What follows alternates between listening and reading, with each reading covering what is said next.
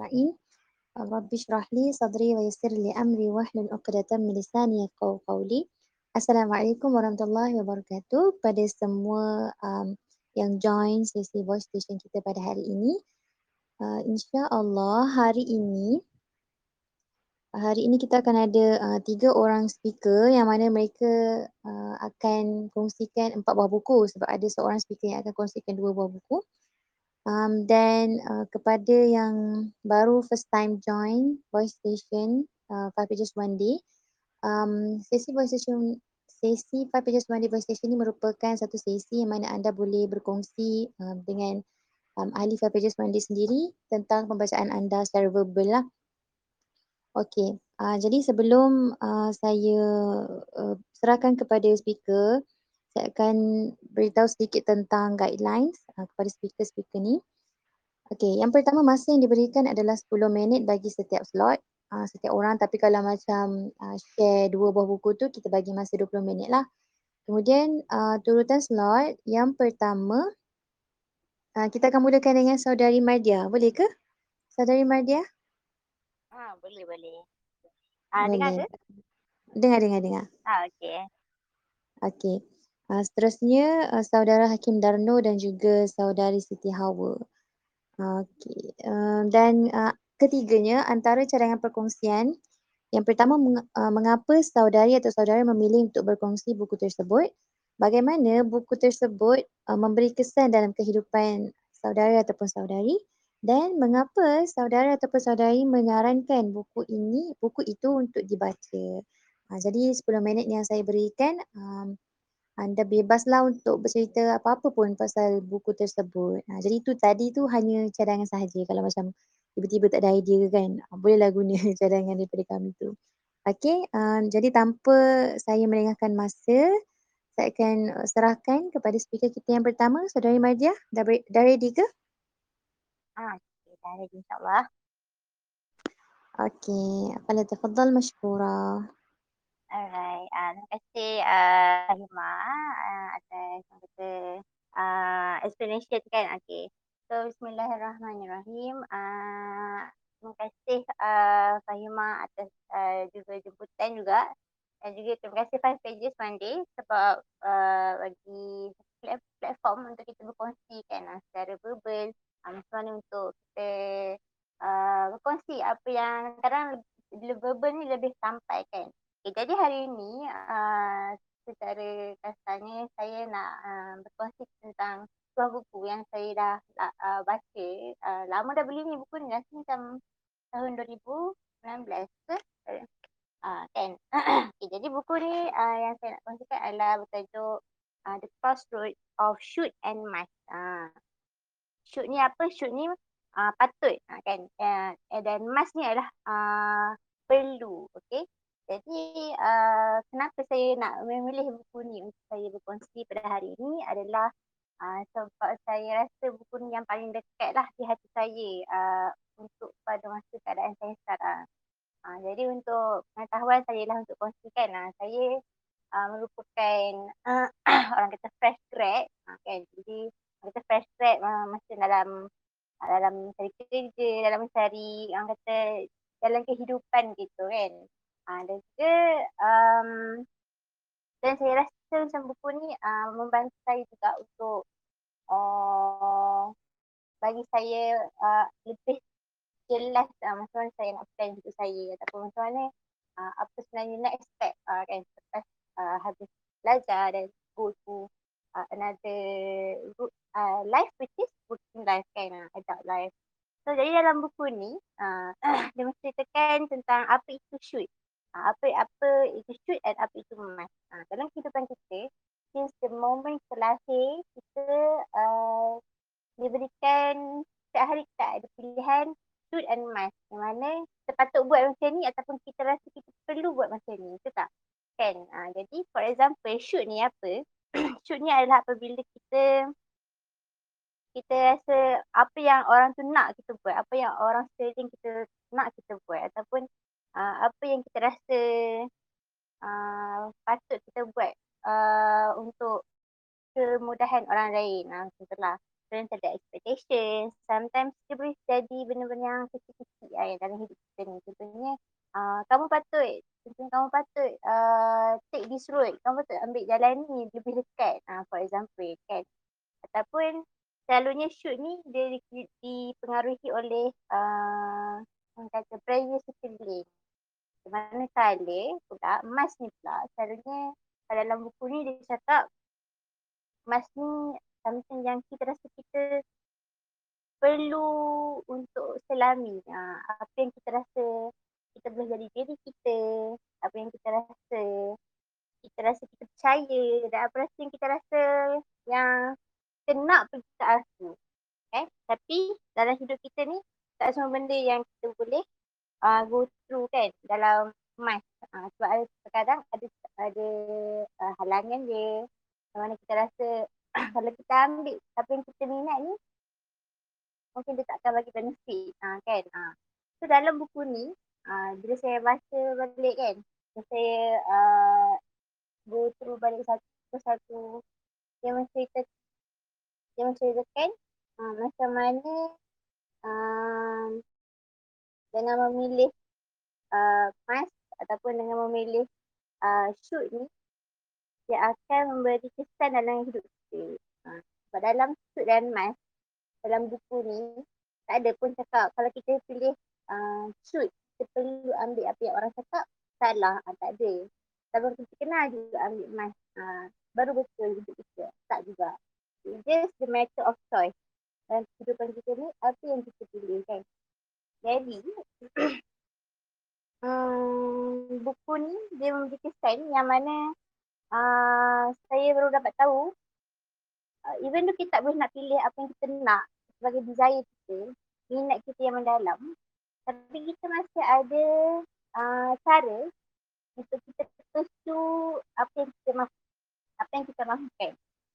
Uh, contohnya, dalam ni dia cakap um, andai katalah kan kita bekerja benda yang kita tak suka. Jadi tak semestinya kita kena berhenti 100%. Berhenti terus. Uh, saya tak nak ah, buat benda ni kan. Uh, tak. Tapi sebenarnya kita boleh ambil 10 minit dalam setiap hari buat untuk benda kita nak. Uh, kita guna prinsip slowly but slowly. Uh, itulah kan.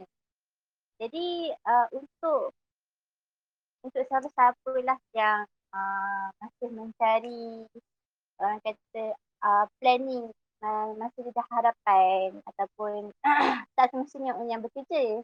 Okay, sebagai student, kita selalu wonder, uh, betul ke aku ambil course ni? Uh, betul ke kalau aku uh, proceed dengan uh, jalan hidup ni? Ataupun betul ke kalau uh, aku buat keputusan yang macam ni kan? Jika anda uh, mendasai keadaan seperti itu, Uh, jadi saya sarankanlah untuk anda baca juga buku ni supaya orang kata dia bukanlah uh, sebagai rujukan hidup kan. Uh, tapi dia sebagai uh, macam satu perkongsian ataupun satu uh, buku yang membantu kita untuk berfikir.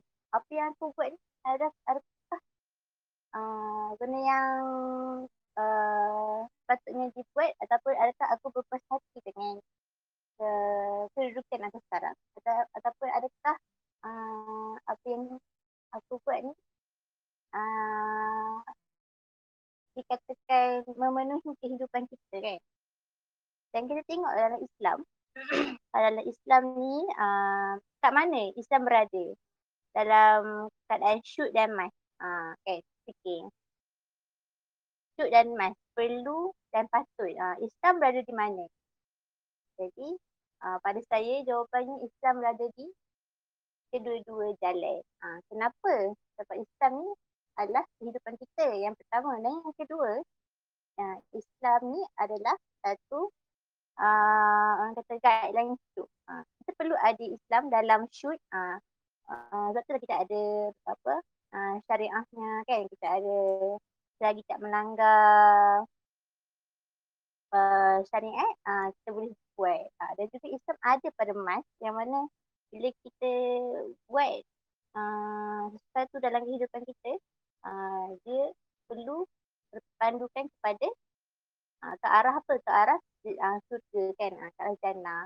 Jadi uh, konklusinya yang terakhir kalinya uh, dalam buku ni untuk siapa yang nak membeli uh, dalam buku ni ada uh, dia, dia beritahu kita apa itu shoot dan apa itu mask. Uh, lebih jelas lah daripada apa yang saya ceritakan.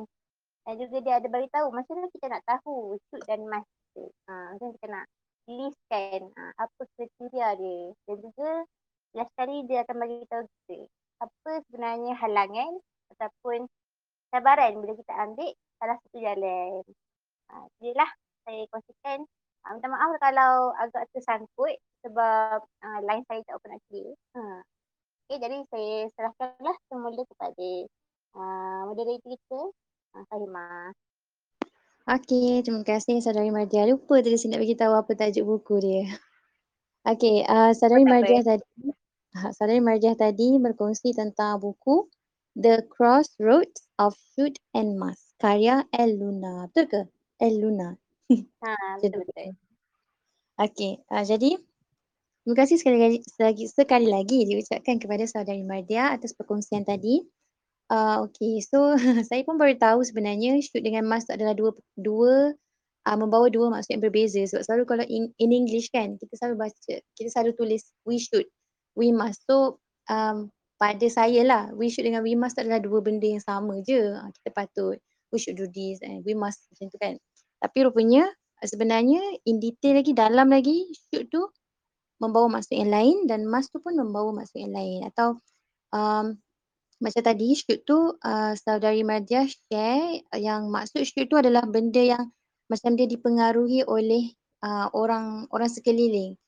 Dan yang emas tu adalah benda yang kita kita rasa kita perlu perlu untuk selami okey. Um, dan dalam Islam kita perlu ada berseimbang lah kita perlu ada syud uh, da, dalam syud kena ada Islam dan dalam um, masuk pula kena ada Islam juga. Contoh mungkin saya boleh bawakan uh, contoh macam kalau patut tu um, dia bertepatan dengan Quran dengan sunnah ajaran Quran dan sunnah. Dan kalau syud tu macam um, kita nak buat sesuatu Contohnya macam dalam uh, dalam bahagian macam akhlak macam itulah kan. Kita nak buat sesuatu tapi kita fikir apa orang lain akan fikir macam itulah. Sebab kita tak nak orang lain fikir okey agama Islam ni macam ni macam ni kan. So kita bila kita nak buat sesuatu tu kita akan fikir apa nanti orang akan fikir terhadap kita. Uh, so dia somehow benda tu perlu juga uh, supaya kita tak mem- membawa fitnah lah ke ke apa ni agama kita sendiri. Betul ke macam tu fahaman saya Saudari Madia? Ah betul betul tepat sekali ya Saudari Fahimah. Alhamdulillah. Okay, so saya tak ada salah faham betul ni apa yang saya faham. Okay, so uh, bagi yang baru masuk tadi itulah dia. Dia punya point sebenar je lah. Maksudnya um, shoot dengan mask tu adalah dua perkara yang berbeza dan kita dalam kehidupan kita mesti ada shoot dan mesti ada mask juga. Sebab um, dalam hidup kita, kita sendiri ada ada ada keinginan. Uh, tapi tak semua benda yang kita nak tu uh, baik untuk kita dan baik untuk agama kita. Uh, dan uh, benda yang kita tak nak tu tak baik untuk kita. Uh, so macam dalam Quran sendiri pun ada cakap benda tu kan tak semestinya benda tu uh, benda yang kita suka tu baik untuk kita dan tak semestinya benda yang kita tak suka tu adalah buruk untuk kita. So uh, itulah uh, saya rasa dia punya apa main main uh, objektif dia tulis buku tu kot. Nak bagi kita uh, kita nak bagi kita jelas lah tentang apa perbezaan antara shoot dengan uh, mask tu sendiri. Dan kepentingannya kepentingan ada shoot dan mask tu dalam dalam uh, kehidupan kita. Okay. Terima kasih diucapkan kepada saudari Mardia. Uh, baik.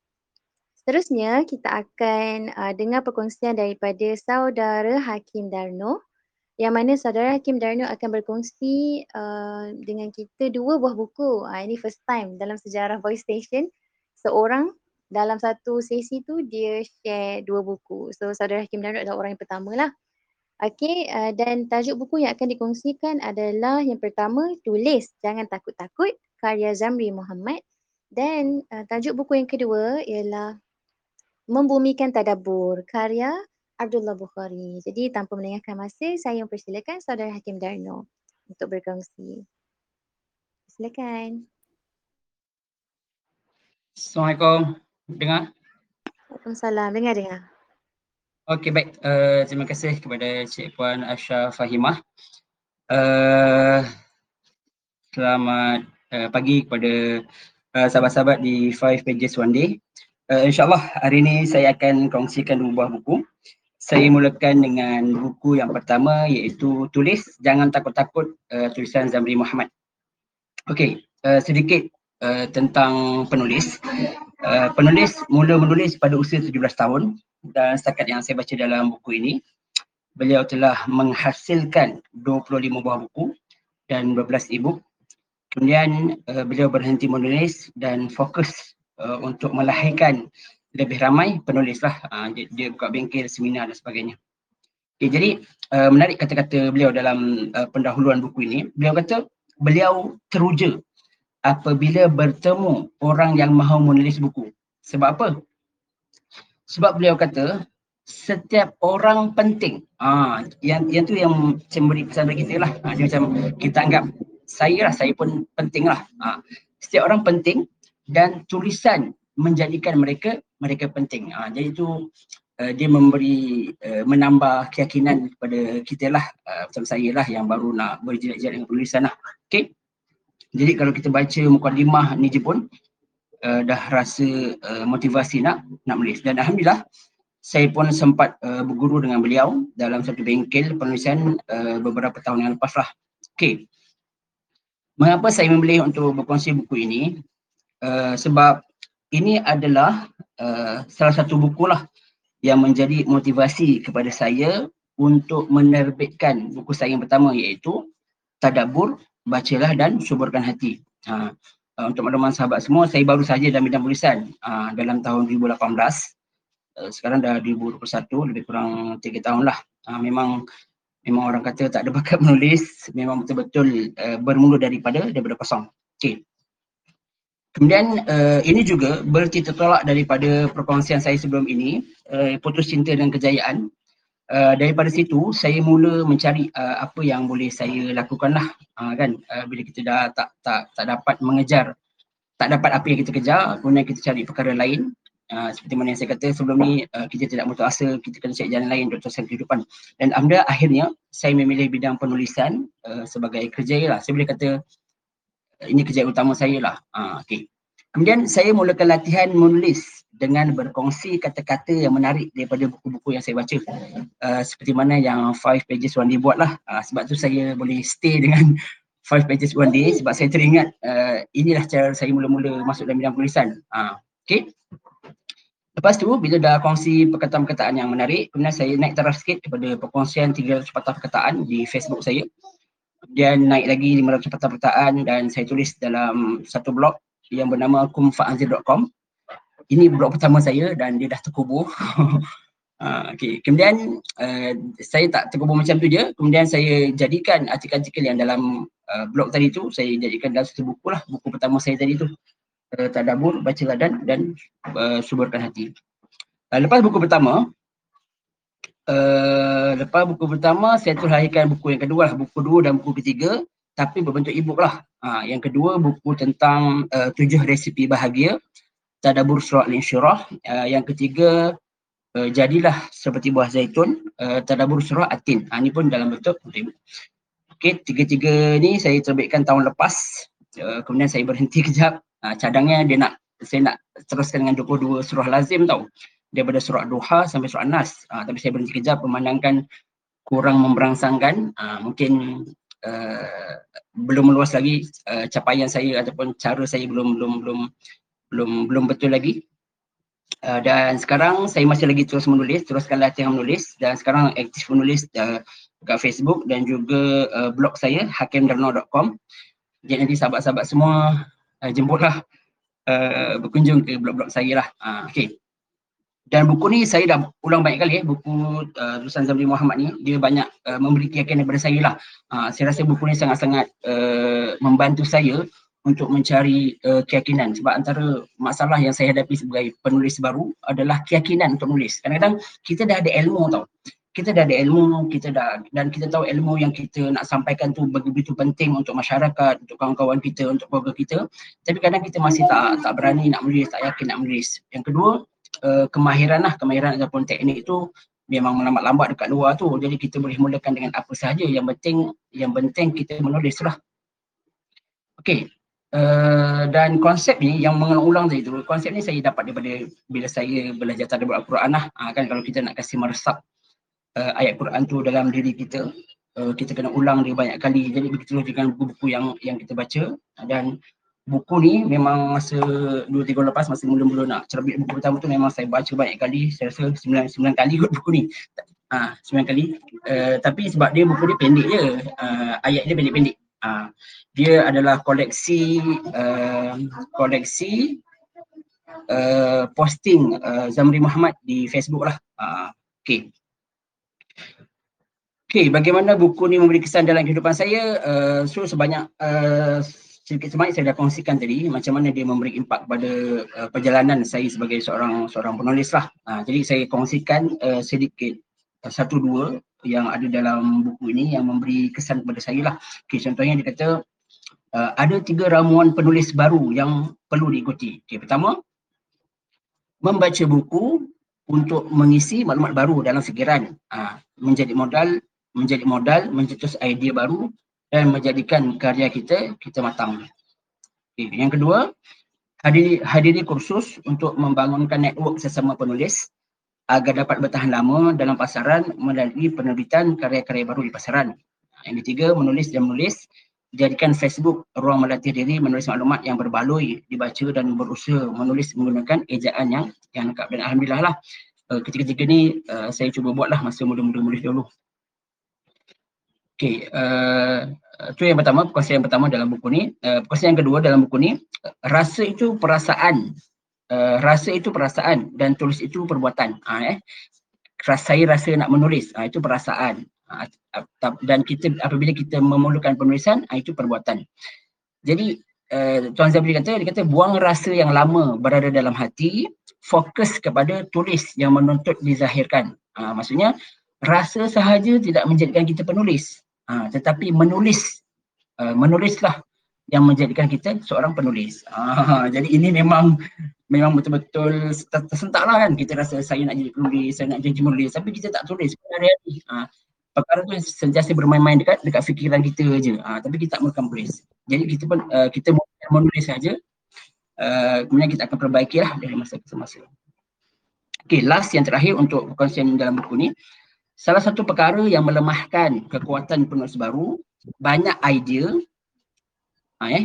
ha, ini memang betul-betul saya alami lah eh. Banyak idea dan tidak satu pun idea dipilih untuk digerakkan menjadi kejayaan kecil pertama menjadikan uh, lambakan idea dan lambakan idea ni akan menjatuhkan lah, menjatuhkan self esteem uh, penulis sedikit demi sedikit apabila tidak tidak diuruskan. Ah, okay. Jadi saya sangat sarankan buku ni dibaca tapi dia uh, terbitan buku ni dia limited. Masa tu dia dia buat apa dia buat bengkel penulisan. Hmm, kemudian dia jual lah buku ni dan saya rasa dia tak jual dekat luar. Saya rasa tak jumpa lah. Ha, ingat saya lah. Uh, jadi buku ni sangat saya sarankan untuk mereka yang sahabat-sahabat di Facebook page lah kalau uh, berminat untuk apa uh, berminat untuk meneruskan dalam bidang bidang penulisan. Uh, okay. Uh, saya tengok uh, penulis-penulis baru ni kita menghadapi masalah apa? Masalah pertama, uh, penulis baru ke atau penulis lama? Pertama, uh, orang tu pakar dalam bidang tetapi uh, dia tidak berjaya menjual bukunya lah, uh, dia tidak berjaya memasarkan buku dia dengan baik. Yang pertama. Yang kedua, dia pandai menjual tapi tidak pula pakar dalam bidang yang dia dia dia, dia ikuti itulah. Uh, jadi uh, sebagai penulis baru, uh, itu antara dua masalah yang perlu kita uh, kita selesaikan lah. Uh, macam saya, saya dua-dua tak ada pakar bidang pun tak, uh, pakar menjual pun tak. Uh, tapi uh, kita ke arah ke arah itulah sedikit demi sedikit uh, untuk mengatasi masalah-masalah uh, penulis. Uh, jadi walaupun, okay, poin saya ialah walaupun uh, kat mana-mana pun kedudukan kita, sama ada satu ataupun dua tadi, kita jangan takut-takut untuk menulis. Uh, kita menulis sahaja dan kita mengambil sifat orang yang beriman, uh, iaitu sifat orang yang beriman itu sentiasa uh, memperbaiki diri. Uh, Uh, dalam konteks kita menulis, uh, kita sentiasa memperbaiki penulisan kita lah. Uh, kan mula-mula kita kongsi uh, kata-kata dalam buku, kemudian kita cuba buat ayat sendiri, 50 patah perkataan, 100 patah perkataan, 300, 400 sehinggalah kita menjadi se- sebuah sebuah buku. Okay.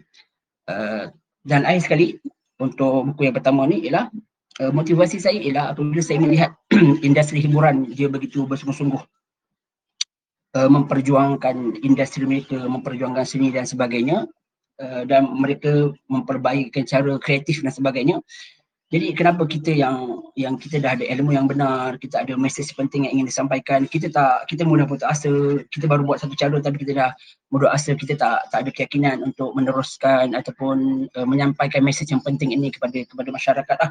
Uh, jadi uh, itu dia memberi tamparan uh, memberi tamparan kepada saya uh, untuk meneruskan lah dalam dalam bidang penulisan. Uh. Okay. Uh, Alhamdulillah selesai buku yang pertama dan saya pun baru tahu tadi uh, dah pecah rekod uh, tak tahulah ya mungkin dia impak percikan-percikan daripada Tan Sri MDB ya mungkin uh, mungkin uh, sebab tu seronok apa seronok uh, bersama dengan orang yang hebat ni lah uh, terutama daripada uh, geng-geng A. Okey. Okey saya tarik nafas sekejap. Uh, Okey, uh, okay, kita pergi buku yang kedua.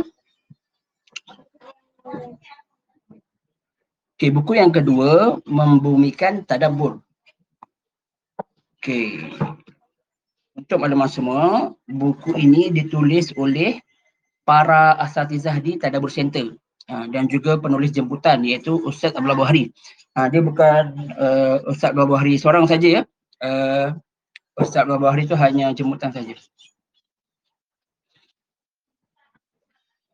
Okey, kemudian uh, antara asatizah yang menulis dalam buku ini ialah Ustaz Syari, Ustaz Syahmi, Ustaz Zahiri Zabidi, Ustaz Amrul Ihsan, Ustaz Uzair, Ustaz Ikram dan ramai lagi lah Ustazah pun ada. Uh, jadi semua ni uh, orang-orang hebat lah kan kat Malaysia ni. Uh, dan yang saya perhatikan ni semua alumni uh, daripada UIA lah ya.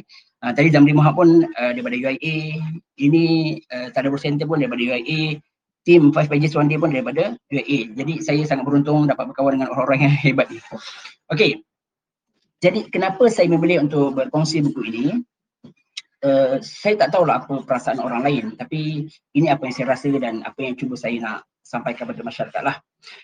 Macam uh, saya memilih untuk menyebarkan ilmu yang berkaitan dengan kefahaman Al-Quran lah, uh, tadabur Al-Quran. Uh, sebab uh, uh, ialah dulu kita belajar agama ni uh, melalui kita belajar lah. Tapi saya sejujurnya saya kata dulu belajar degree pun kita belajar sebab nak nak kerja lah kan. Tapi bila dah, dah bila dah masuk dalam bidang kerjaya bisa dah ada uh, keluarga sendiri.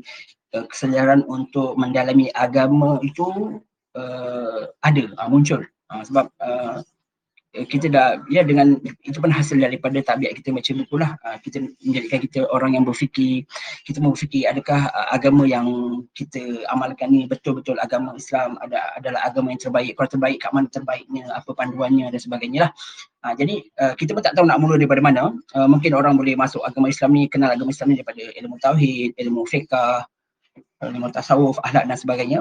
Uh, tapi saya memilih untuk uh, masuk ke agama Islam dengan kita memahami Al-Quran lah sebab saya saya boleh tapau lah ke semua-semua dalam bahasa sekarang tapau lah ya uh, sebab uh, Al-Quran sudah pasti dia menyentuh kepada ke semua aspek tadi lah tauhidnya, tasawufnya, ahlaknya, kisah-kisah para nabi, uh, hukum hakam dan dan sebagainya.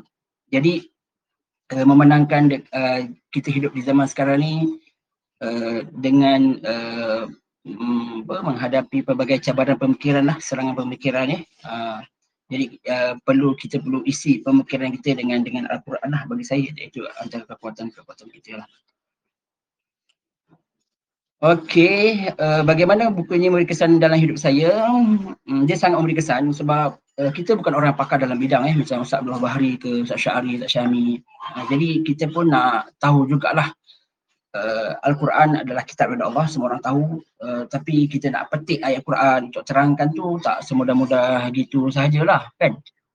Jadi kita perlukan satu panduan dan panduan ni pun uh, dia dia tadabbur ni berbeza dengan tafsir eh. Uh, kalau tafsir tu memang perlukan uh, disiplin ilmu yang lebih lebih tinggi lah ketat. Uh, tapi tadabbur ni saya memilih tadabbur pertama uh, yalah bila kita dah masuk dalam pekerjaan ni banyak kekangan. Uh, jadi kita tak kita tak, tak tak boleh nak luangkan masa sangat dalam bidang yang kita belajar untuk menjadi pakar dan sebagainya kan. Tapi sedang-sedang lah uh, untuk kita seimbangkan kehidupan kita dengan kerjaya kita dengan keluarga kita anak-anak kita yang anak saya masih kecil kan.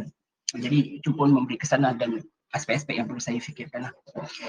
Jadi buku ini sangat memberi kesan uh, dia memberikan petunjuk kepada saya cara untuk tadabbur Al-Quran. Uh, dan bagi saya dia perlu diangkat, buku ini perlu diangkat, perlu di, diwar-warkan kepada orang ramai supaya uh, rakyat Malaysia tahu dia ada sebuah buku yang mengajarkan kepada kita cara untuk faham Al-Quran. Uh, kalau sebelum ni, sebelum ada Tadabbur Center, tutup Tadabbur Center, biasanya uh, kita rakyat Malaysia, saya saya akan cari buku-buku daripada Indonesia tau. Sebab banyak buku Indonesia yang uh, menceritakan tentang faham Quran lah. Tapi bila saya tengok, kadang-kadang uh, ya bahasanya terlalu panjang, uh, uh, apa uh, terlalu serius uh, dan dia perlukan kajian yang banyak lah. Sebabnya uh, Indonesia ni dia banyak terjemahan jadi uh, ada kelebihan juga di situ. Uh, tapi Alhamdulillah bila tubuh Tadabur Center dia memudahkan lagi lah uh, terutama rakyat Malaysia yang nak yang nak apa nak sampaikan uh, ataupun untuk memahami memahami Al-Quran. Pertama untuk diri kita sendiri. Yang kedua kita nak juga bila dia yang penting ialah apabila kita dapat uh, menguasai ilmu tu menguasai diri kita kita perlu menyampaikan kepada orang lain. Ha, jadi kita nak ajar tadabbur pada orang lain ni macam mana kita betul tahu cara dia.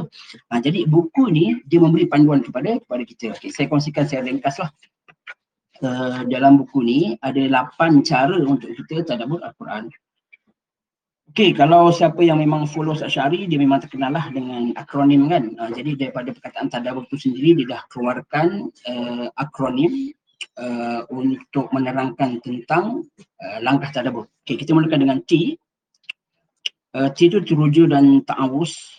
Hmm, ini kita kena datangkan sendiri. Ini pun satu proses lah. Apabila kita banyak membaca buku-buku motivasi daripada barat, uh, kita pun tahu uh, motivasi-motivasi itu dia boleh, dia boleh, dia tak ada masalah pun. Cuma dia kadang-kadang uh, dia perlu ditapis lah. Uh, dia perlu ditapis. Kadang-kadang dia membawa pada soal akidah macam yang kes apa, baru-baru sekarang ni apa, uh, pemikiran yang yang yang lari daripada yang melibatkan akidah lah ya. Uh, saya pun tak tak berapa nak pandai nak terangkan. Uh, tapi macam itulah.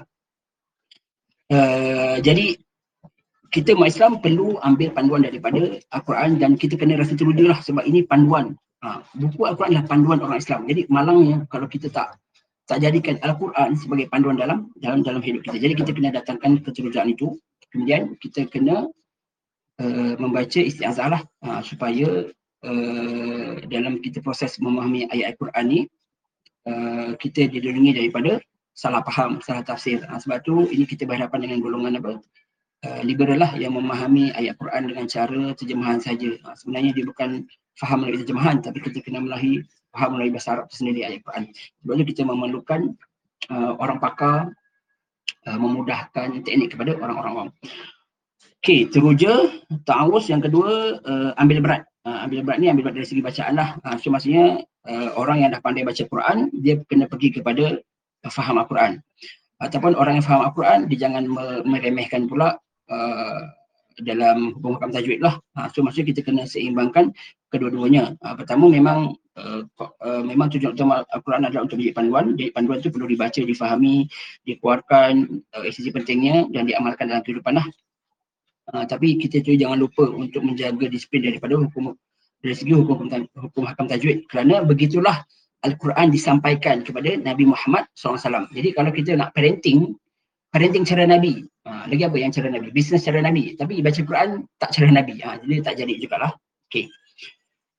Uh, T-A-D. Okay. D yang ketiga dapatkan makna. Okay, dapatkan makna ni uh, kita dapatkan terjemahan lah. Uh, dan kalau Al-Quran sekarang banyak terjemahan dan yang dicanangkan oleh uh, Tadabbur Center, Asasi Sihat Tadabbur Center ialah uh, Abdullah Basmeh lah ya, terjemahan daripada Abdullah Basmeh uh, ataupun kita ambil daripada Tasir Pimpinan Ar-Rahman lah ataupun terjemahan daripada uh, JAKIM, uh, Jabatan Kemajuan Islam Malaysia. Okey, uh, TAD A. Uh, ajukan soalan. Uh, kat sini lah proses tadabbur bermula. Uh, dia boleh lah, saya tengok soalan ni dia dia berlapis-lapis lah.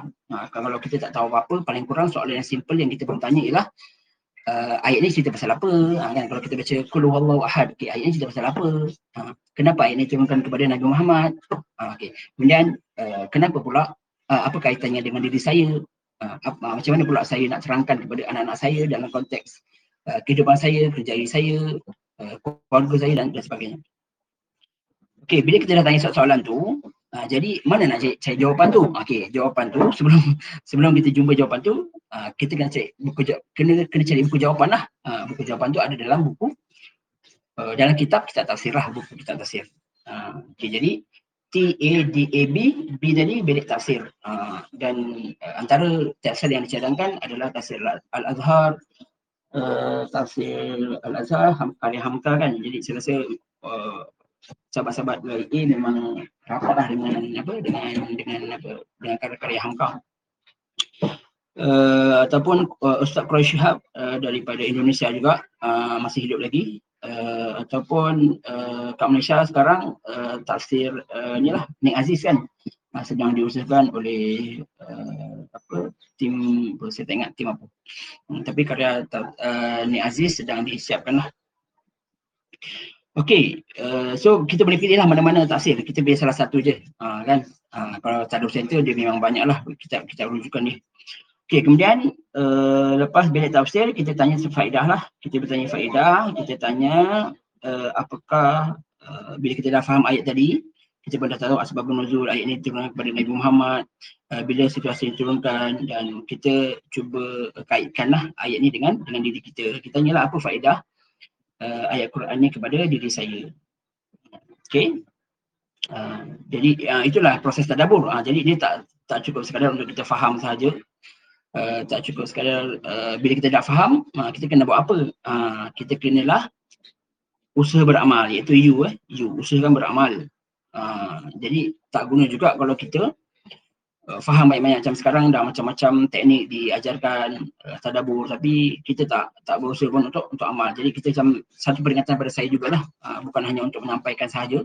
Bukan untuk hanya uh, sebagai bahan penulisan ataupun sebagai uh, bahan uh, ceramah uh, perkongsian dan sebagainya tapi kita sendirilah perlu perlu usahakan dan akhir sekali bila kita dah faham, bila kita dah amal, bila kita dah sebarkan kepada orang lain uh, perkara pertama yang perlu berubah uh, yang uh, yang perlu berubah dahulu adalah diri kita sendirilah. Uh, maksudnya kita bertambah akhlak kita bertambah baik amalan kita semakin baik uh, hubungan kita dengan Allah pun semakin baik hubungan kita dengan manusia pun semakin baik. Uh, jadi ini antara uh, KPI lah sama ada kita benar-benar telah melakukan proses proses tadabbur. Ha, jadi itu adalah lapan, uh, lapan uh, panduan praktikal tadabbur Al-Quran untuk masyarakat awam lah ha, kalau mengikut buku ini. Okey.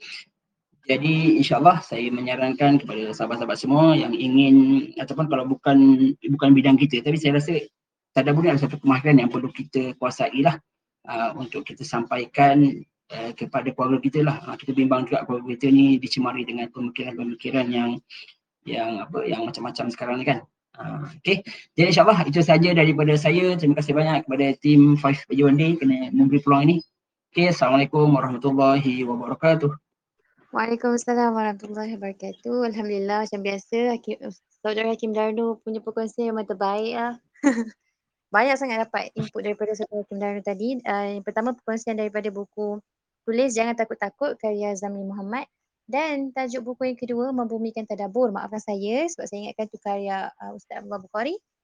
Buku itu merupakan uh, buku yang ditulis oleh para asatiza Tadabur Center yang mana diketuai oleh uh, Ustaz Syahari. Saya percaya macam itulah.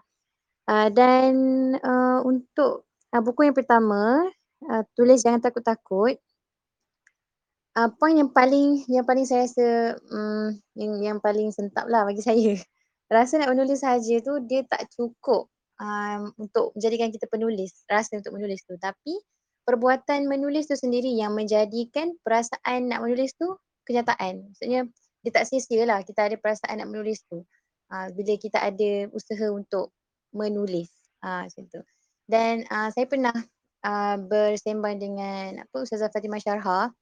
Dan saya pernah tanya sebab dulu saya sendiri pun ada perasaan nak menulis tu tapi usaha saya kurang. Usaha saya kurang dan saya tak ada kemahiran tak ada kemahiran lah untuk menulis. Ha, so saya tanya, saya tanyalah uh, Ustazah Fatimah Syarha tu macam mana boleh macam mana nak nak um, nak konsisten menulis semua tu kan. Sebab macam uh, Ustazah Fatimah Syarha dengan suaminya Dr. Farhan Hadi dua-dua menulis buku walaupun dua-dua busy kan tapi dua-dua menulis buku. So uh, saya tanya Ustazah Fatimah Syarha macam mana dia buat. Lepas tu um, uh, ustazah kata konsisten tu dia kena everyday. Maksudnya menulis tu dia kena setiap hari walaupun satu ayat. Ha, macam itulah yang yang Ustazah Fatimah Syahal buat. Sehari walaupun satu ayat tulis. Ha, kena tulis. Tak boleh skip one day sebab bila kita dah terskip uh, sehari, next day tu dia rasa macam alamak semalam tak buat so kena ganti yang semalam. So nanti dia akan jadi macam rasa macam malas sikit lah. Dia akan ada malas sikit sebab kita nak kena nak kena cover hari yang sebelumnya yang kita dah termiss tu. So dia kata nak nak apa nak lahirkan uh, ataupun nak nak konsisten tu adalah itulah maksudnya day by day kena ada. Walaupun satu perkataan walaupun satu ayat tulis. Ha, kena tulis juga. Okay. tapi macam saya sekarang ni saya punya perasaan uh, menulis pun dia macam uh, masih sama-sama lagi lah. Macam tadi saya ada juga tengok uh, blog uh, saudara Hakim Darno banyak juga Masya Allah. Banyak juga yang uh, artikel-artikel yang dah ditulis peta kehidupan, tadabbur, macam-macam ulasan buku. InsyaAllah terbaik saudara Hakim Darno. Jadi bolehlah dijadikan contoh uh, dan uh, semua yang dengar mungkin boleh boleh boleh usah-usah ha, saudara Hakim Darno punya uh, punya apa ni blog uh, hakimdarno.com dan um, antara apa tu uh, isi lah kot yang daripada buku tulis jangan takut-takut ada dua elemen yang penting yang perlu ada sebelum kalau kita nak mula menulis lah. Yang kita kena ada yang pertama keyakinan untuk menulis tu. Um, macam keyakinan ni sangat penting lah sebab kalau kita tak yakin, kita memang akan susah nak start menulis. Ha, dia kena yakin walaupun uh, kita tahu kita punya kemahiran tu tak ada tapi kita kena yakin lah macam okay tak apa. Bila kita tulis nanti yakinlah yang akan ada orang, maksudnya kalau kita rujuk dekat um, orang yang lebih mahir dalam bidang penulisan, dia akan betulkan kita. Ha, jangan takut untuk berbuat kesilapan bila kita nak buat sesuatu yang baru. Macam tu. Dan yang kedua, kemahiran menulis tu sendiri. Dan macam sekarang pun banyak je bengkel-bengkel penulisan yang kita boleh masukkan. Ada yang free dan mungkin ada yang berbayar. Tapi berbayar tu pun um, harganya mampu je untuk semua orang. Okay. So dia depends kepada usaha masing-masing lah. Ha, nak, ada ada rasa nak menulis tu, jangan sia-siakan perasaan tu. Terus start. Ha. Okey dan kemudian um, daripada buku Membumikan Tadabbur. Okey buku ni um, apa yang saya boleh katakan uh, macam ajaran Al-Quran tu sendiri kan dia dah meliputi semua aspek kehidupan kan. Tapi ada ayat Quran yang dia bersifat um, uh, apa tu direct dan ada juga yang macam berlapis-lapis kan. So macam kita, kita tak hidup sezaman dengan Nabi which kalau kita hidup sezaman dengan Nabi mungkin macam macam para sahabat dulu tak perlukan kepada tafsir semua tu sebab um, sahabat-sahabat dulu bila ada soalan je boleh direct terus tanya dekat Nabi okay, apa yang dimaksudkan dengan ini ni? kan? So Nabi pun akan uh, Nabi pun akan uh, terangkan direct dekat uh, para sahabat. Tapi macam kita yang hidup dah jauh daripada zaman Nabi ni yang memang dah dah kita sendiri bahasa Arab kita pun kita tak kita kita tak berapa nak tahu sangat tak berapa nak faham sangat So perlu untuk kita ada macam baca buku-buku macam ni lah supaya kita dapat uh, dapat makna sebenar yang nak disampaikan dalam ayat tersebut kan. Sebab tu perlunya kepada tadabur. Dan macam saya, uh, dulu saya buat assignment uh, pasal ni, sistem Islam dan saya pernah baca tafsir yang ditulis oleh Aminah Wadud. Tafsir yang ditulis oleh Aminah Wadud tu macam kalau ada yang tak tahu eh, tafsir dia tu dia hanya pilih ayat-ayat yang macam ada yang dia rasa dia nak dia nak ni lah dia nak tafsir dia tak tafsirkan semua. Nipis je bukunya. Dan buku tu kalau saya nak baca, saya memang kena baca ta'awuz, kena baca bismillah, kena istighfar banyak kali sebabnya buku tu, uh, tafsir tu dia tak boleh pinjam sebenarnya buku tu daripada library UIA kan, dia tak boleh pinjam sebab macam buku tu bahaya sikit lah. Dan uh, ada satu je lah kot saya rasa buku tu dia terlepas, maksudnya buku tu dia tak ada macam cop yang tak boleh, tak boleh bawa keluar daripada library. So saya pinjam buku tu. Saya baca, dah saya baca, saya tak boleh baca seorang-seorang sebabnya buku tu dia more, dia memang 100% logik. So bila baca kita rasa macam benda tu oh, logik juga eh. Tapi tapi lepas pada tu saya akan macam eh salah ni. Apa yang dia buat ni salah sebenarnya. So macam saya biasa kalau saya baca buku tu memang saya akan discuss dengan kawan-kawan Quran Sunnah saya. Discuss apa yang dia dimaksudkan sebenarnya apa yang dia nak sampaikan sebenarnya. Ha, so macam itulah um, yang yang apa ni? Yang kita boleh yang kita boleh katalah dekat dunia zaman sekarang ni dia orang bila dia orang uh, direct translate ataupun dia orang faham uh, tak me, tak merujuk kepada tafsir-tafsir ulama uh, ulama mutabar dulu kan. So benda tu boleh lead kepada something yang sesat sebenarnya. Uh, mungkin ada yang uh, macam boleh lagi kan kalau kita sebab ayat tu direct tapi kalau ayat yang jenis perlu kepada macam penerangan semua tu kan. So kita kena kita kena rujuk kepada uh, orang yang lebih lebih tahulah ataupun rujuk kepada buku-buku tafsir uh, ulama dulu kan supaya apa yang kita faham tu betul dengan apa yang nak disampaikan ayat tu uh, dan tak bawa pada inilah ke jalan yang tidak kita ingini lah nauzubillah kan. Okey dan uh, okey alhamdulillah itu um, saya share sikit je lah pasal uh, apa tafsir yang ditulis oleh Yamin Wadud tu yang mana dia hanya pick ayat-ayat yang macam ada kontroversi antara macam uh, sama rata lah. Macam dia dia rasa ayat tu tak adil antara lelaki dengan perempuan. Macam lelaki banyak perempuan sikit contohnya macam uh, wasiat kan kenapa lelaki dapat banyak perempuan dapat sikit macam dia perjuangkan ayat tu lah dan tafsirkan pun dia macam dia pusing-pusing-pusing supaya benda tu nampak uh, kita rasa macam oh, patut juga kan salah juga uh, patut juga ayat ni sepatutnya sama rata macam tu lah okay uh, So tu je lah sikit perkongsian daripada saya sikit kan. Uh, jadi terima kasih diucapkan kepada saudara Hakim Darno atas perkongsian yang Alhamdulillah mantap lah tadi. Uh, dan pecah rekod uh, dua buku sekali kan. Okey, jadi tanpa saya lengahkan masa, saya menjemput uh, speaker kita yang terakhir pada hari ini iaitu saudari Siti Hawa yang mana saudari Siti Hawa akan berkongsi uh, tentang buku Dalil At-Tarbiyah Al-Usriyah karya Dr. Abdul Karim Bakar. Okey, falyatafaddal mashkura saudari Siti Hawa. Um, Bismillahirrahmanirrahim. Assalamualaikum warahmatullahi wabarakatuh. Uh, jelas ke suara? Okey, uh, bismillah. Um, Okey, ini kali pertama lah uh, saya join voice station. Uh, selama ni hanya jadi uh, uh, silent reader lah uh, untuk perkongsian-perkongsian dalam uh, grup telegram ni. Okey, uh, hari ini saya cuba beranikan diri untuk berkongsi tentang uh, satu buku yang sebenarnya saya baru sahaja beli waktu uh, saya belajar di Mesir sebelum ni. Iaitu uh, tajuk bukunya adalah Dalilu At-Tarbiyah Al-Usriyah. Uh, uh, inilah uh, buku berbahasa Arab yang ditulis oleh uh, Dr. Abdul Karim Bakar. Okey, uh, dari At-Tarbiyah Al-Usriyah ni uh, kalau kita nak terjemahkan dalam bahasa Melayu adalah berkenaan uh, tips-tips uh, pendidikan uh, kekeluargaan. Okey. Uh, bagaimana cara kita nak um, mendidik uh, keluarga kita menurut uh, cara yang telah ditetapkan, ditetapkan oleh Islam.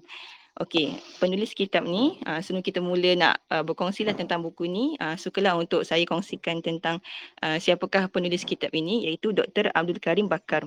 Uh, nama sebenar beliau uh, Abdul Karim bin Muhammad Al-Hasan Bakar. Uh, dia merupakan seorang uh, penulis daripada uh, Syria yang lahir pada tahun 1951. Okey, Dr. Abdul Karim Bakar ni dia sangat terkenal lah uh, dengan penulisan-penulisan uh, berkaitan tentang uh, bagaimana tentang pemikiran Islam, tentang bahagian-bahagian pendidikan dan banyaklah buku-buku beliau uh, berkenaan tentang psikologi untuk memahami uh, anak-anak itu sendiri.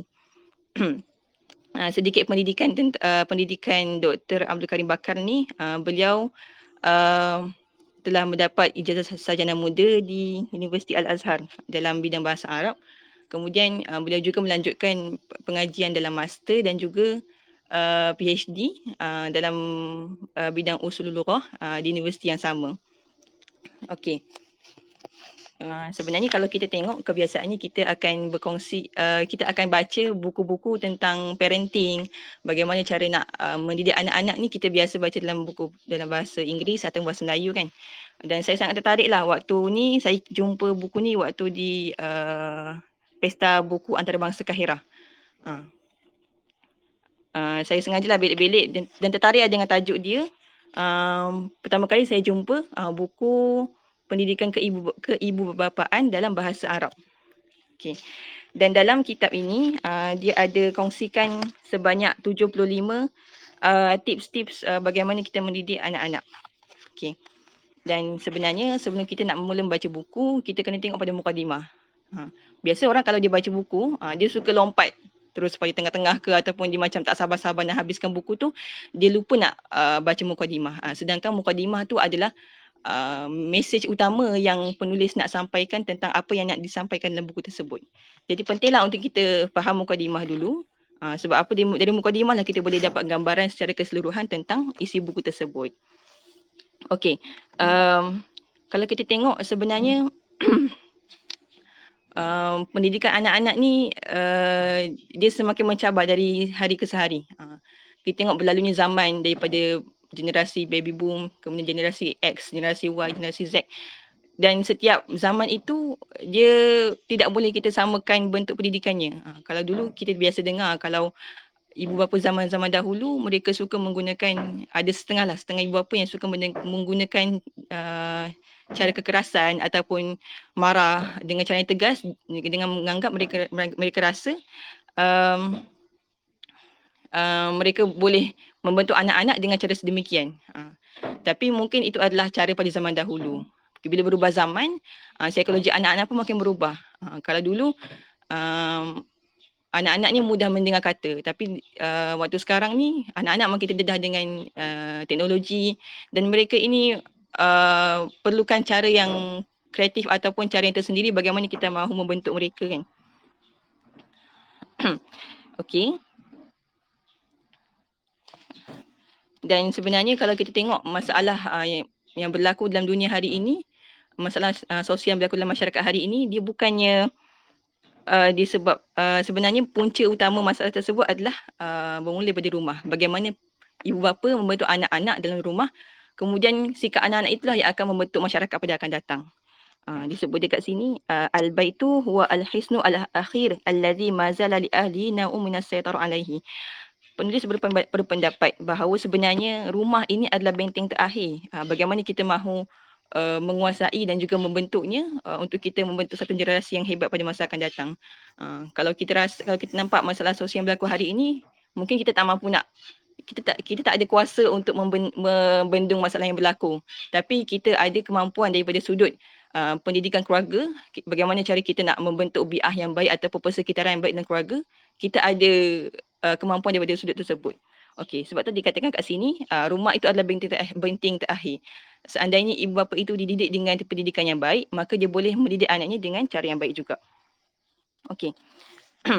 uh, kemudian saya juga tertarik uh, dekat mukadimah ni uh, uh, bagaimana penulis disebut uh, dia kata umat Islam ni dia tidak memiliki uh, tidak memiliki uh, harta atau ataupun aset yang banyak kan. Kita bukannya seperti negara-negara maju seperti barat yang ada mempunyai banyak uh, kekayaan daripada sudut dunia kan. Tapi uh, kita ada dua aset utama iaitu aset utama umat Islam tu yang pertama adalah al-manhaj ar-rabbani.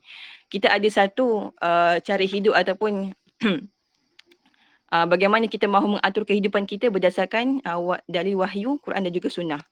Dan yang kedua, kita juga adalah unsur basyari al-muta'azim. Kita juga antara populasi umat yang terbesar dalam dunia ini. Ha. Senak katanya dua aset utama umat Islam ini adalah kunci bagaimana kita mahu uh, membentuk satu uh, generasi yang boleh menguasai uh, dunia pada satu hari nanti kan. Okey, sebab apa kita ada pendidikan yang kita boleh uh, merujuk kepada Quran dan Sunnah. Uh, sebab apa sebenarnya uh, apa-apa sahaja dalil daripada Quran dan juga Sunnah uh, dia memang bertepatan dengan psikologi manusia. Uh, kita tengok dalam uh, Al-Quran sendiri banyak Allah sebut tentang uh, beberapa dialog tentang ayah dan juga anak. Uh, bagaimana Nabi Ibrahim dan juga Nabi Ismail hubungan mereka bagaimana. Bagaimana hubungan Nabi Zakaria dan juga Maryam. Bagaimana hubungan antara uh, Nabi Ibrahim dan juga ayahnya sendiri kan. Uh, dialog-dialog tersebut uh, secara tak langsung kalau kita kaji dan juga kita tadabur dia punya ayat tersebut, kita akan nampak uh, bahawa sebenarnya dekat situ ada tips-tips ataupun contoh-contoh yang kita boleh ikuti untuk kita impli, apa aplikasikan kepada kehidupan anak-anak hari ini. Okey. um, dan sebenarnya uh, kalau kita ras, kita selalu fikir uh, berkenaan ilmu ibu bapa ni kita perlu tuntut setelah kita dapat anak.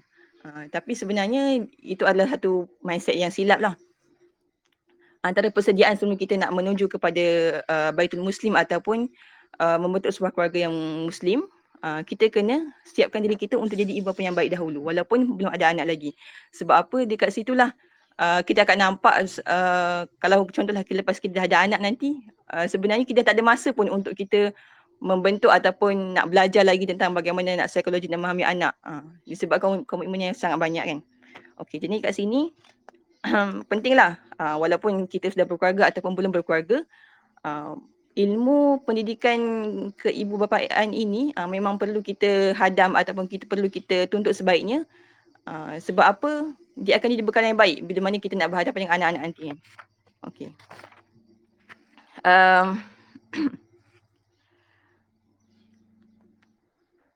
dan sebenarnya satu kerugian lah uh, kita biasa dengar kalau orang apa uh, ada sesetengah uh, generasi terdahulu yang mana mereka ini uh, dia suka menggunakan kekerasan uh, dengan dengan anggapan bahawa kalau mereka gunakan kekerasan anak itu boleh terbentuk dengan baik uh, contoh dialog kita biasa dengar kalau dulu aku tak marah kau, aku tak pukul-pukul kau, mesti kau tak jadi manusia hari ini. Uh, tapi sebenarnya pendidikan dengan cara yang sedemikian ataupun kita nak menegur anak-anak dengan cara yang kekerasan, itu akan lebih menyebabkan mereka akan lebih keras hati ataupun akan menyimpan dendam uh, secara tak langsung. Uh. Dan dia akan memberi kesan awak kata trauma sepanjang hidup disebabkan uh, apa yang dilalui semasa dia kecil dahulu. okay. Uh, dan sebenarnya rutin-rutin yang rutin-rutin yang dilalui oleh anak-anak ni dia akan membentuk mindset mereka pada masa mereka besar. Uh dia akan jadi kitaran lah kalau mak aku dulu didik aku dengan cara yang salah so, didik aku dengan cara marah-marah nanti aku pun akan didik anak aku dengan cara macam tu juga dan dia akan jadi satu kitaran yang takkan pernah putus.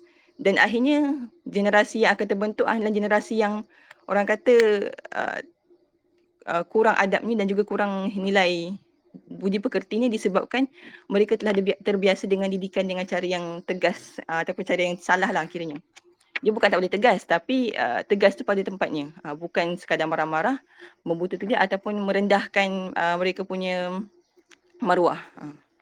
okey dan sebenarnya banyak lagi lah kan uh, perkongsian-perkongsian daripada uh, Dr. Abdul Karim ini yang mana dia ceritakan berkaitan bagaimana kita nak memahami psikologi kanak-kanak uh, membentuk mereka punya cara fikir sejak daripada kecil sebab apa uh, otak kanak-kanak pada zaman kanak-kanak ni uh, dia seperti span.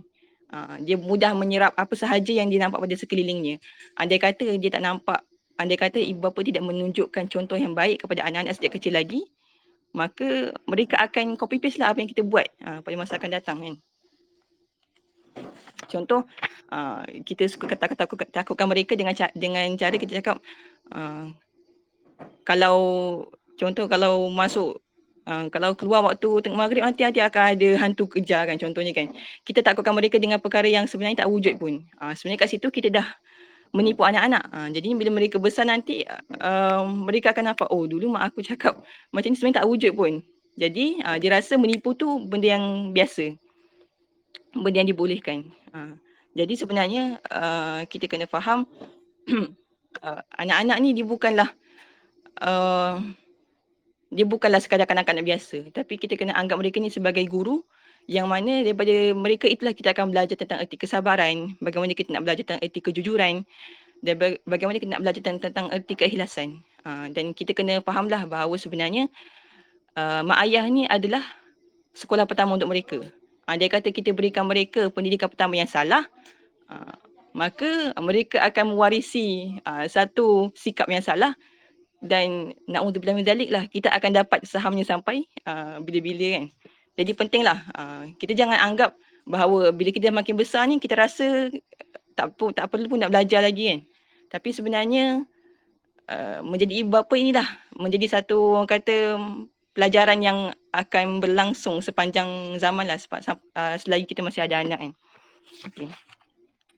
Uh, dan sukalah untuk saya kongsikan satu kata-kata uh, yang dipetik dari uh, kitab ni inna auladana khuliqu liya'ishu fi zaman ghaira zamanina walidha fa innahum bihajah ila tarbiyah ghairu tarbiyatina. Sesungguhnya anak-anak ini uh, diciptakan untuk hidup pada zaman yang bukan pada zaman kita. Maka sebenarnya uh, mereka perlukan kepada pendidikan bukan seperti pendidikan kita anak-anak ni semakin berubah dari zaman ke zaman. Lagi-lagi lah zaman sekarang uh, mereka ini lebih banyak hidup dengan teknologi.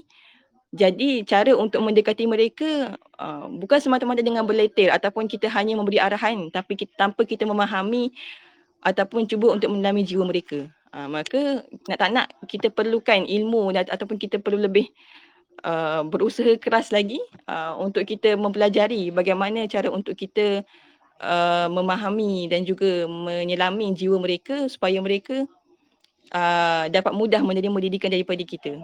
Uh.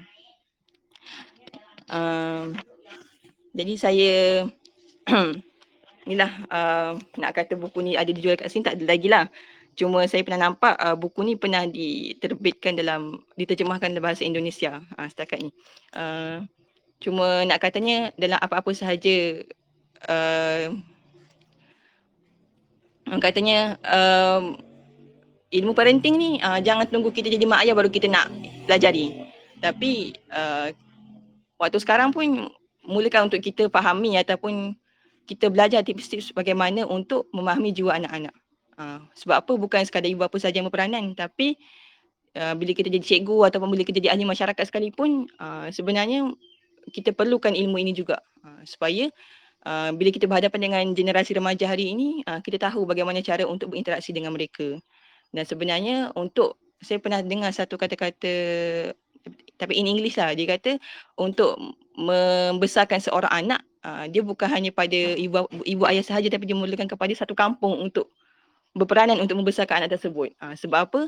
Uh, anak-anak ini akan membesar dan dia akan melihat bagaimana uh, orang sekeliling itu uh, menjalani kehidupan mereka. Maka saya tak langsung uh, mereka akan nampak kalau kita tunjukkan contoh yang baik maka mereka akan ikut contoh yang baik. Kalau kita ikut contoh yang buruk maka kita akan dapat yang sebaliknya. Okey, uh, jadi itulah serba sedikit uh, perkongsian tentang uh, buku Dalil At-Tarbiyah Al-Usriyah. Uh, bagaimana pendidikan uh, kekeluargaan uh, daripada Dr. Abdul Karim Bakar. Okey, minta maaf atas segala silap. Uh, dia kata kalau uh, macam tak kalau dapat manfaat tu moga-moga dapat beri manfaat lah walaupun sedikit. Uh, mohon tunjuk ajarnya. Wallahu a'lam. Assalamualaikum warahmatullahi wabarakatuh. Terima kasih. Assalamualaikum warahmatullahi wabarakatuh. Terima kasih juga diucapkan kepada Sarah Siti Hawa atas perkongsian uh, berkenaan buku Dalil At-Tarbiyah Al-Usriyah karya Dr. Abdul Karim Bakar. Um, saya sebagai orang yang belum belum mendirikan rumah tangga, saya sendiri rasa penting untuk belajar ilmu ke, ke ibu bapa saya sendiri sebabnya macam saya sendiri saya ada dah saya dah ada anak buah lah so macam saya rasa penting untuk uh, sebab saya tak nak um, cara maksudnya kita tak nak cara yang uh, orang tua kita buat dulu, cikgu-cikgu kita buat dulu sama macam cara yang kita nak buat sekarang sebab diorang punya generasi dah berbeza, memang jauh berbeza. Macam kita dulu kecil-kecil mana ada kita main gadget-gadget semua ni kan. Kita main main galah panjang lah, main tali skipping semua tu kan. Tapi macam sekarang diorang ni uh, more masanya more kepada macam teknologi, gadget-gadget semua tu, tengok video ni, tengok video tu. Dan uh, banyak juga um, apa ni kanak-kanak yang dia belajar word-word yang tak elok daripada gadget-gadget tu sendiri. Walaupun parents dia uh, didik dia macam mana sekalipun tapi sebab dia di, disajikan dengan video-video yang macam tu so somehow benda tu macam tadi lah kan otak-otak budak-budak ni sponge macam sponge so apa yang dia nampak apa yang dia dengar itulah yang disimpan dekat dalam kepala dia so that's why pendidikan awal kanak-kanak tu dia memang sangat-sangat sangat penting. Uh, dan perlu perlu apa ni? Perlu berhati-hati lah dengan apa yang kita nak cakap kat depan budak-budak apa yang kita nak buat depan budak-budak. Memang sangat uh, sangat penting. Uh, dan uh, saya dulu ada ikut uh, satu kelas kelas parenting. Um, dan ustaz tu dia kata macam ni dia kata uh, dalam al-Quran kan ada satu ayat yang mana um, Allah um, menyuruh kita anak-anak untuk berbuat baik pada ibu bapa. Tapi dalam ayat tak ada satu kewajipan uh, anak uh, ibu bapa berbuat baik pada anak anak-anak. Sebab um, ibu bapa apa macam ni dia macam perasaan sayang ibu bapa kepada anak-anak tu adalah fitrah. Since daripada anak-anak tu lahir memang perasaan sayang tu memang dah ada dekat anak-anak tu. Tapi kalau yang macam anak-anak ni perasaan sayang kepada ibu bapanya adalah uh, perasaan yang perlu kita develop daripada budak-budak tu. Sebab dia lahir-lahir dia tak tahu apa-apa so kita lah yang kena ajar budak-budak tu okay, macam mana nak macam mana nak sayang satu benda tu macam mana nak buat baik kepada mak ayah ha, sebab dia memang lahir-lahir dia tak tahu apa zero kan so kita lah yang kena kena apa ni kena uh, ajar dia macam mana buat macam mana nak buat macam ni, macam mana nak buat macam ni. Then um, ada salah satu uh, salah satu apa ni?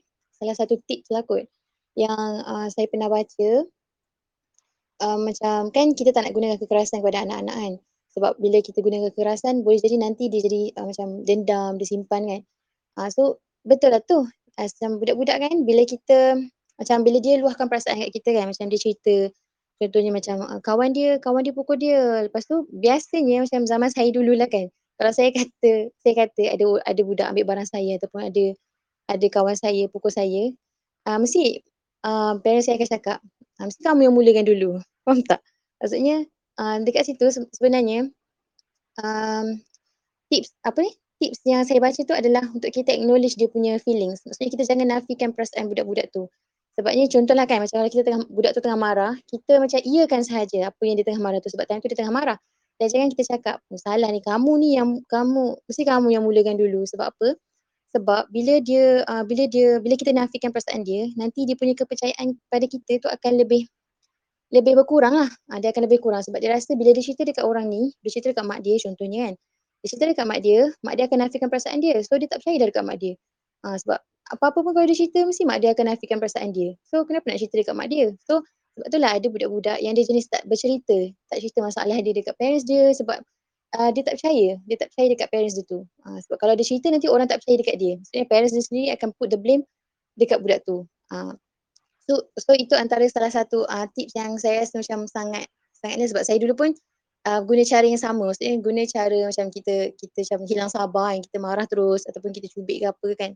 Tapi macam lepas saya baca buku tu dan saya join uh, kelas parenting macam tu kan. So saya dah tak guna cara tu. Saya guna cara uh, cara lembut lah. Maksudnya macam saya saya cikgu sekolah rendah. So kalau ada budak-budak yang macam bermasalah ke ataupun budak-budak yang macam bergaduh ke apa, saya akan um, slow talk dengan budak tu. Saya takkan marah di depan-depan orang ramai sebab saya tahu dia ada perasaan malu.